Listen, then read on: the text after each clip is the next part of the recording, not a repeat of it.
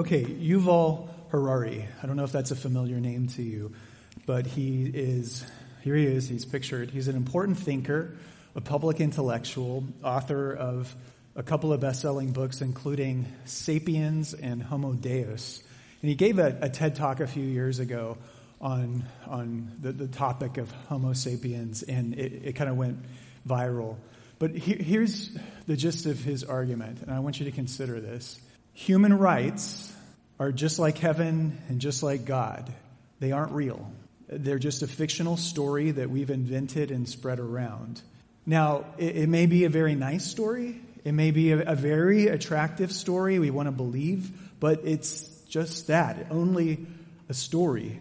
Like, it's not a biological reality. And uh, Harari is as you might guess, he's a naturalist, he's, a, he's an atheist, and really biological realities are, are the, the only reality. He goes on, like, just as a jellyfish and a woodpecker and an ostrich have no rights, do they? No rights. Homo sapiens have no rights. If you take a human and cut them open, you look inside, you find their blood, you find their heart, you find lungs and kidneys, but you don't find any rights there, do you? The only place you find rights is in the, the stories that humans have invented and spread around.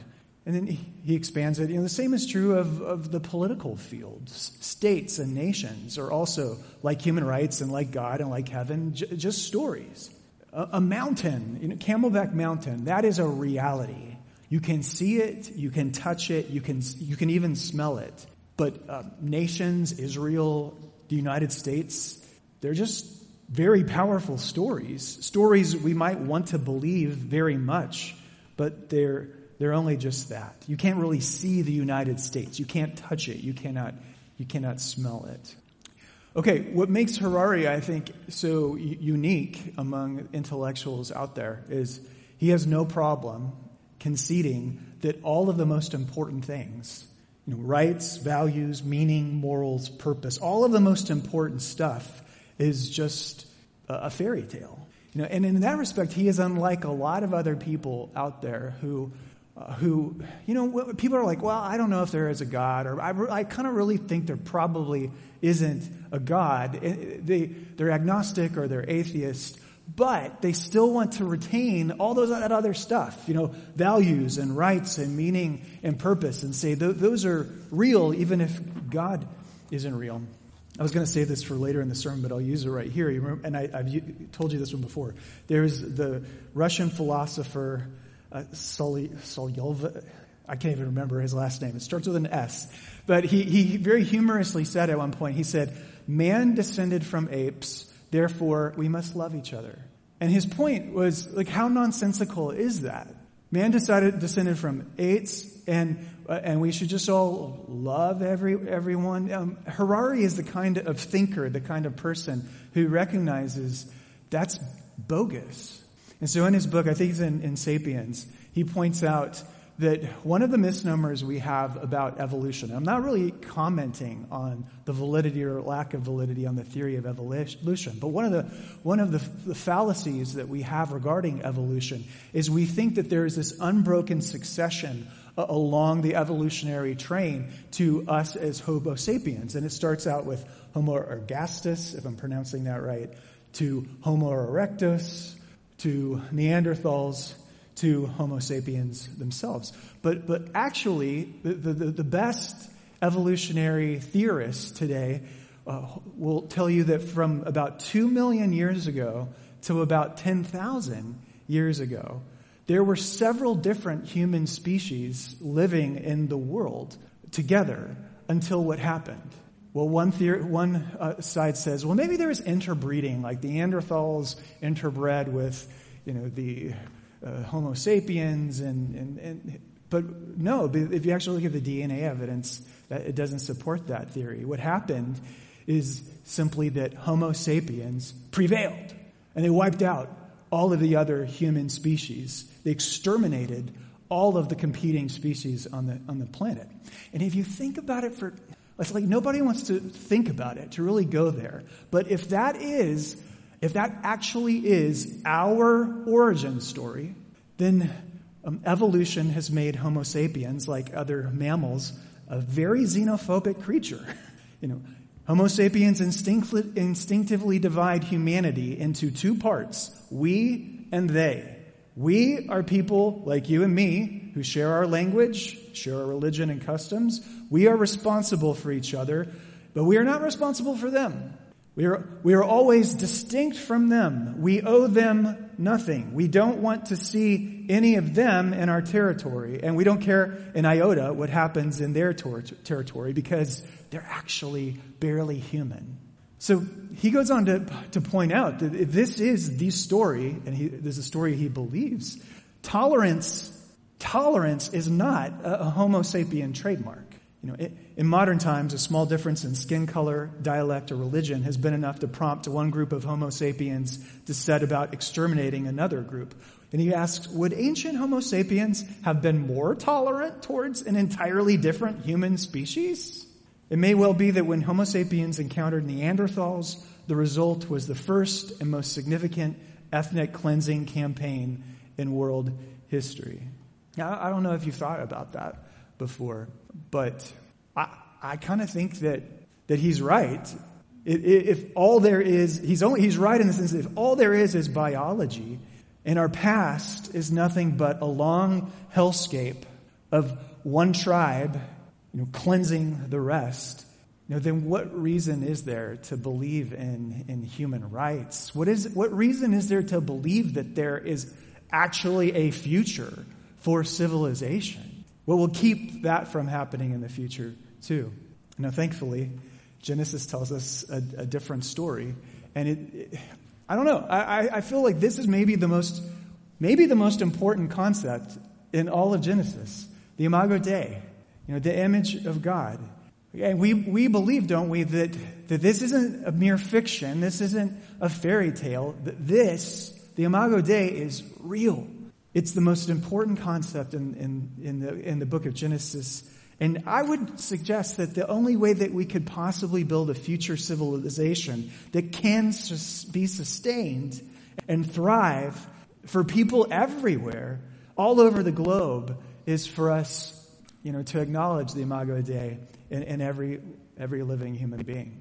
And we're still a long way away from that, aren't we? Well, let's pray again, and then we'll read the passage. let's pray. Our Father in heaven, thank you for you know, bringing us together as a family this day. Thank you for being a God who speaks to us. And we ask that you would take these words that we're about to read and, and take the sermon that follows and, and teach us to cherish the image of God found in every person we meet. Through Jesus Christ our Lord, we ask it. And God's people said, Amen. Genesis 1 26. Then God said, Let us make man in our image, according to our likeness. They will rule the fish of the sea, the birds of the sky, the livestock, the whole earth, and the creatures that crawl on the earth. So God created man in his own image. He created him in the image of God. He created them male and female. And God blessed them and said to them, Be fruitful, multiply, fill the earth, and subdue it. Rule the fish of the sea, the birds of the sky, and every creature that crawls on the earth. What is the Imago Dei? What's the image of God? That is a question that theologians have speculated about for, for many, many years. You know, what exactly constitutes the Imago Dei? earlier in church history, they, they, answered that question almost exclusively in terms of what separates us from the animal kingdom. Like, how are we different than the animals? And they said, well, you know, we are different because uh, we have a unique self consciousness. We're different because we, we have emotions. Uh, we're different because we have a moral conscience. conscience. And so those things differentiate us from the animals, especially our ability to reason. There's always an emphasis on reason. That's what separates us from the animals. It makes us his divine image bearers. That, I think that's probably a, a, a decent part of it. But there's, there's actually, a, if you're thinking about the context of Genesis, there's got to be a, simpler answer to it. And the, the answer is, like, what was the role of images in the ancient world? I mean, the ancient world Go to any archaeological dig. You know, there's statues and figurines and pictures all throughout the ancient world, primarily used to represent kings, aren't they? You know, you would make an image of the king. The king would rule this vast territory and a vast people. And most of the people living in the kingdom would never have actually seen the king with their own eyes. So you make an image of the king and remind them that, you know, this is the king's land. We are the king's people. Uh, this, this is his domain. And so if you're thinking about Genesis, that makes to me the most sense of we're talking about an image of God. What, what God has done is he has made us, you know, his kingly representatives that we're supposed to, you know, rule the world, cultivate the world, you know, uh, form and fill the world on his behalf. And that's kind of what you get in verse 28, isn't it? Where God says, rule the fish of the sea, the birds of the air, and every creature that crawls on, on the earth.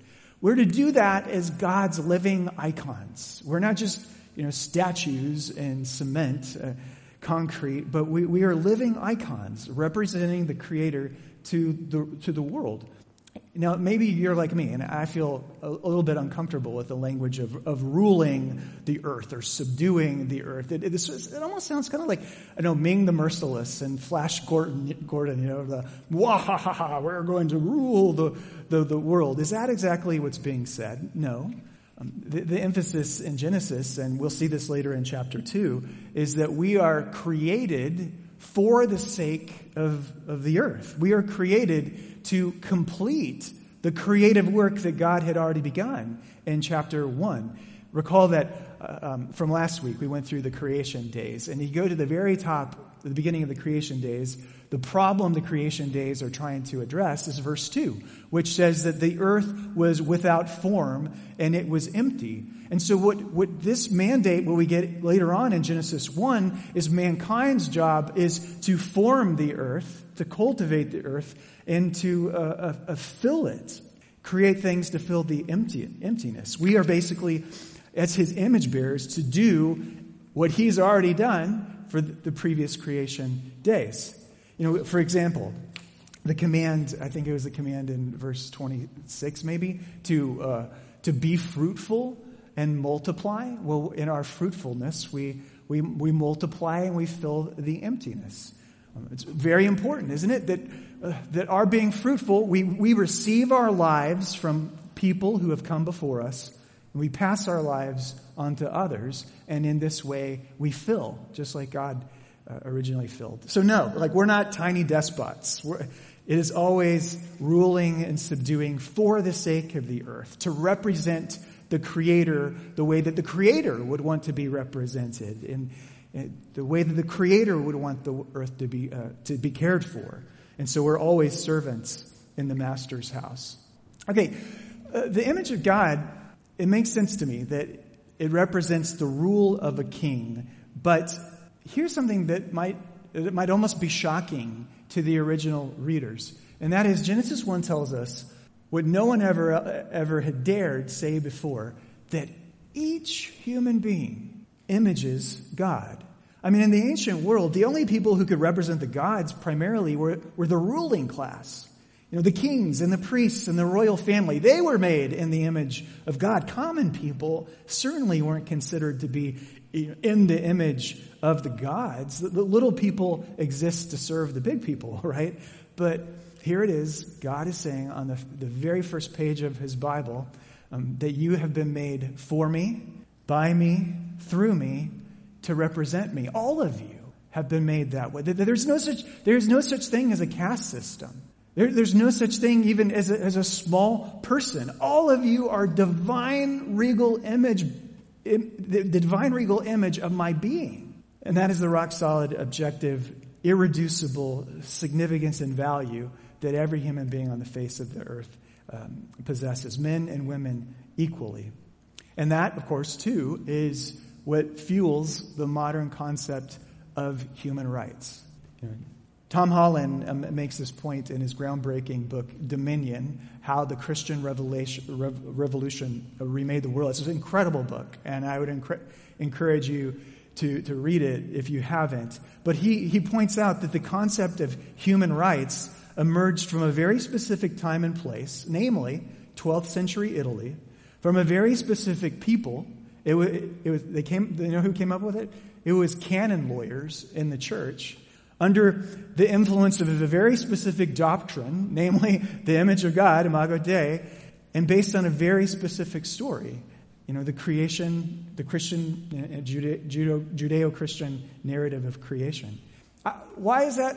Why is that important? Well, if you were to ask a high school student today, I go to Coronado, go to Saguaro, ask a student, do you believe that every human being should be treated the same, regardless of race, regardless of national origin, regardless of class?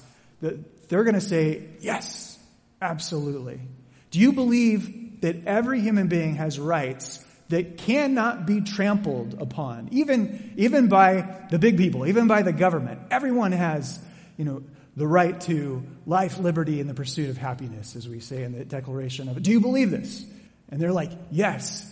Where did this idea come from? And they'll look back at you and they won't have a clue. It, it comes from here. It, it comes right from here. You know, one of the most, most beautiful articulations of it is found, was found on July the 4th, 1965, in MLK's American Dream speech. You remember this one? MLK, he, he said, the whole concept of the Imago Dei, as it is expressed in Latin, the image of God, is the idea that all men have something within them that God injected. And this gives him a uniqueness, it gives him worth, it gives him dignity, and we must never forget that this, that is a nation. That there are no gradations in the image of God. That every man from a, a treble white to a, a bass black is significant on God's keyboard precisely because every man is made in the image of God. And one day we will learn that. Yes, we will know one day that God made us to live together as brothers and to respect the dignity and worth of, of every man. Uh, you know, amen. Focus on that one line though. Go back to there are, there are no gradations in the image of God. Th- that's the problem that we have run into is we, we have not acknowledged that. You know, here in America, we justified slavery. We justified Jim Crow on the basis that African Americans were not fully as human as white Americans. You know, we abducted people and put them in chains and justified it because we said, we said that they were less sophisticated, they were less developed, they were, they were less human.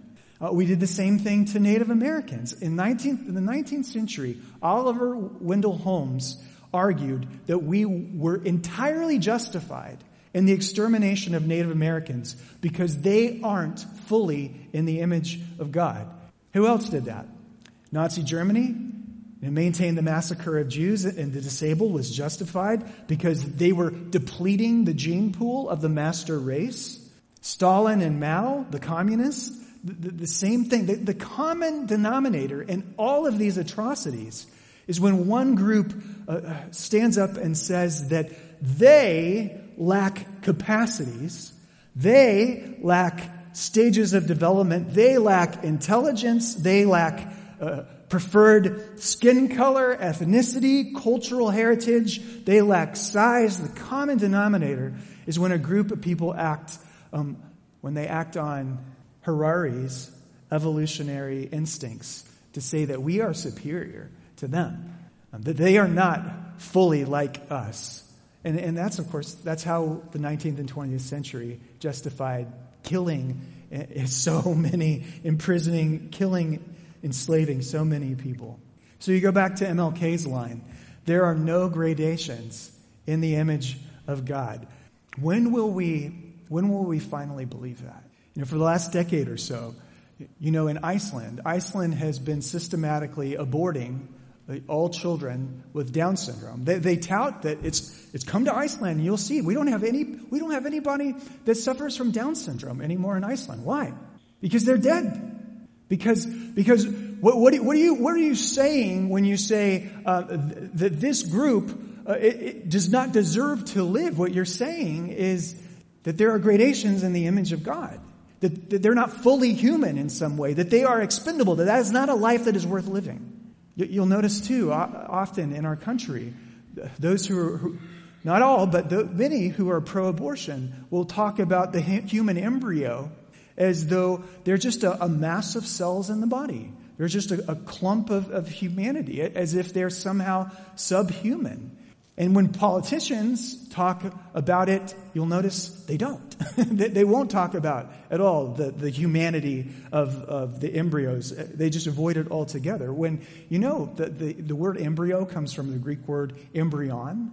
And, you know, the Greek to Latin transition is embryon, is to, uh, is to uh, fetus.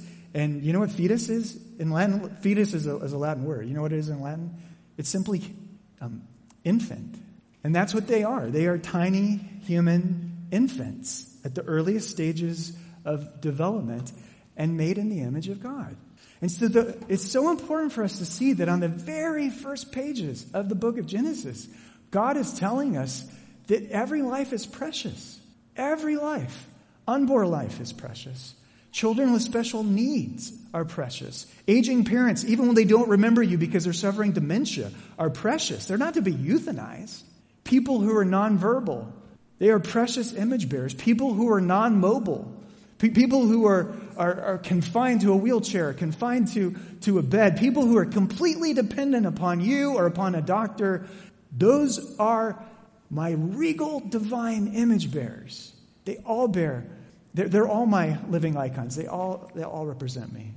And a truly just society is going to be a society that, that finally, finally, finally recognizes this, you know, and commits resources to, to help support caregivers, and be it a single mother who's facing a really difficult uh, pregnancy alone, or, or, or families with special needs children who, you know, have the their hands so full, or, or end of life caregiving, which we all know is so difficult. Um, a truly just society is going to allocate its resources there because it says this is important. Everyone is precious. We're, we're not that type of society yet, are we?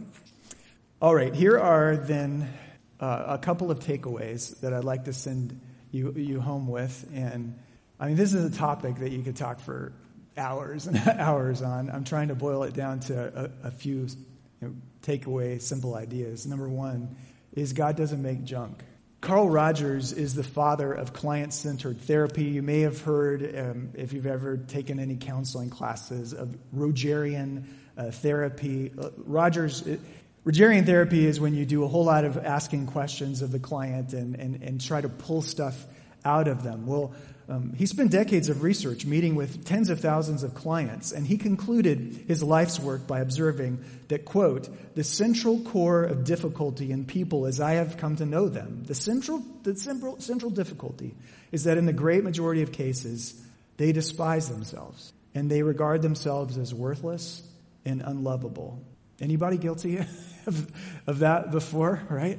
The Imago Dei says that God doesn't make junk and that it doesn't matter, you know, what you've done with your life. Doesn't matter how you failed your life. It doesn't matter if you never lived up to your parents' expectations. It never. It doesn't matter if you never lived up to your your, your own expectations. it, it is wrong to say that um, that I am worthless, you know, because we're not.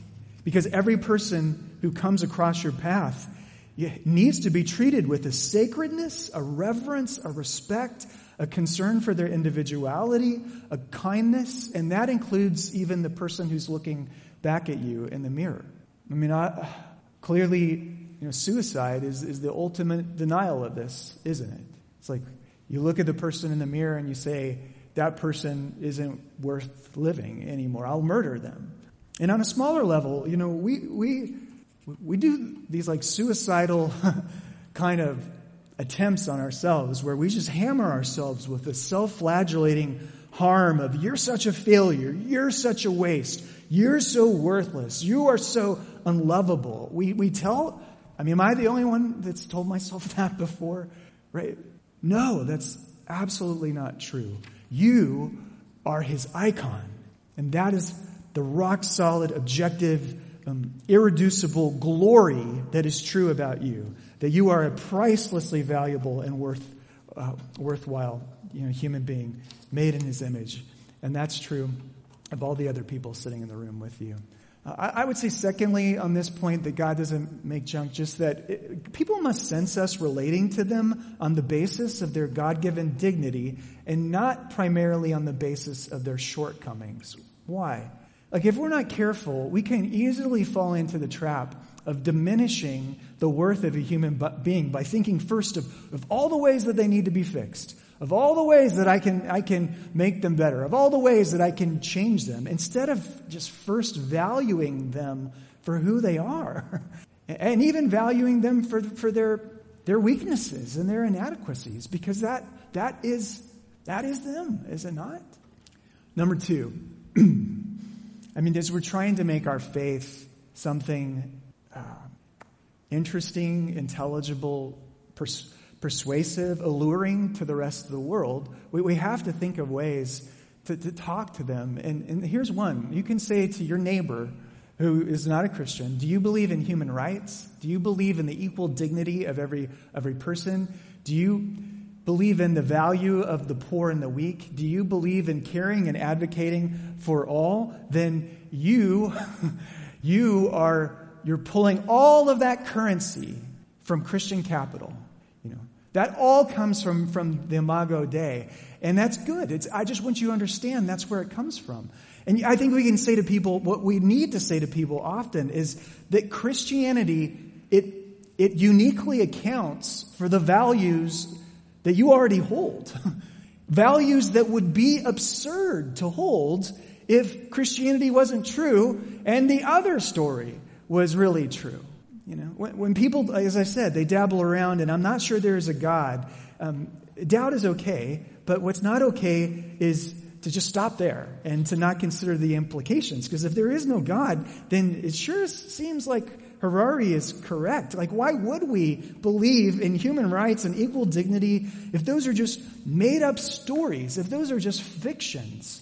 Now, somebody might reply, well, Brad, but they're, they're very useful stories. They're, they're very, you know, helpful stories. They've worked. Well, fine, but no society will ultimately survive if, if that's the bargain that they make. You know, eventually, a sufficient, sufficient number of people are going to be like, look, that's just make believe. You know, all that matters is the biological survival of me and my tribe over your tribe. All that matters is the propagation of my DNA and our DNA over your DNA. All that matters is that we spend as much time of this short life that we have in enjoying it, you know, and like if all that is, if all there is is that kind of biological existence, if all there is is Homo sapiens eliminating all of their competition, that is not ever going to sustain a society where every man from treble white to bass black is significant on the keyboard, all right? And we need, we need people to wake up to that, to that fact. You know, the, the only kind of society that will eventually lead to is one where the strong man, you know, the strong men, the, the, you know, one tribe just dominates and exterminates all the, the rest, a hellscape of a world. And so it's important for us to say to our neighbors that so many of the values you hold right now, it's good that you hold them. It's right that you hold them. They all flow from the Imago Dei, which flows out of Christianity. Um, Christianity makes sense of your own moral intuitions better than your, you know, counter story uh, makes sense of them. Did that make sense? Thirdly and finally, yeah, you are immortal. We'll see this next week in verse 7 of chapter 2, where it says that God breathed his life into Adam and created mankind with a soul. That, that word soul is notoriously difficult to define. Like, what is a soul? You know, what is that? It, the non physical, immaterial part of a human being, which is like somehow the center of you. The, the soul somehow ties your mind and your will and your emotions together uh, the, the, soul is somehow truly the, the, most true part of you, we could, might, might say. It's the, some part of you that God didn't give to animals or fish or instincts. And it's the only part of you that you possess right now that will last forever and ever. Have you thought about that? Your soul is the only part of you that, that you know, you have right this, this second that a, a billion years from now, into time immemorial, you will, you will have them. And every person has a soul. That's, you know, we don't take that, we take it for granted, right? C.S. Lewis put it so well in his famous sermon, The Weight of Glory.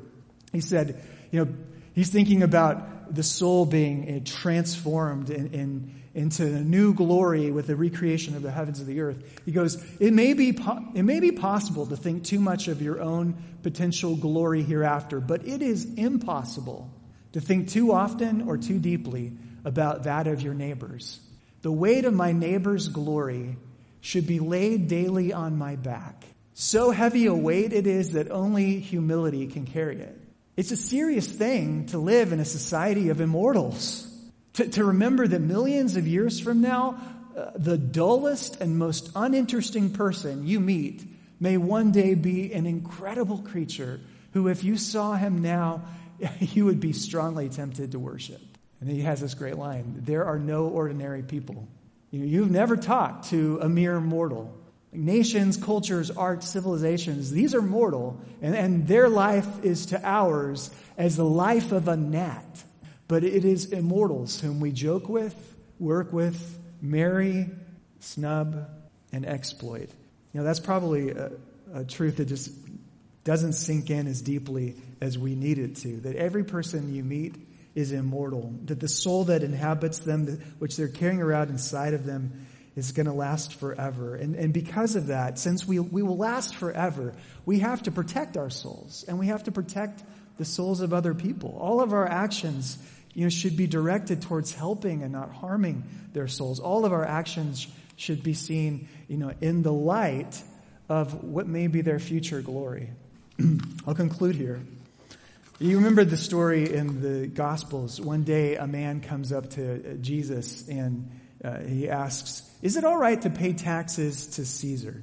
Uh, you want to pull up the denarius? Yeah. And should I pay taxes to Caesar? And he was trying to trip Jesus up in a political quagmire. so Jesus replied, Well, give me a coin. And the coin that he pulls out is a Roman denarius. He hands him that, and Jesus looks at the coin and says, Who, Im- Whose image? Whose image do you see on this coin? And the man says, Well, Caesar's. And then Jesus replies, Well, give to Caesar's, give to Caesar what is Caesar's, and give to God what is God's. If it weren't for the disingenuousness of the questioner, he might have asked the, the obvious follow up question What am I to give to God? What, what belongs to God? And Jesus could have easily replied to him, Well, whose image is on you? because, you know, give to Caesar what is Caesar's, and give to God what is God's, and you are his. Jesus not only shows us who God is, he shows us who we are to be as humans. You know, if I had more time, I could go into all the ways that Jesus fully ex- exemplifies the image of God, but I, I don't. Suffice to say that Jesus Christ was the only human being who fully uh, appreciated the human dignity of everyone that he met, who cared perfectly for all the souls that he met. And where did that lead him? It led him to a cross where he, where he died for image bearers where he paid the penalty of the crimes and injustices that we have all perpetrated on our fellow image bearers. So, friends, you belong to him, and, and you are meant to be with him. And, and I ask you to give yourself to him. Because on the cross, he gave himself to you, he gave himself freely. Give to God what is God's.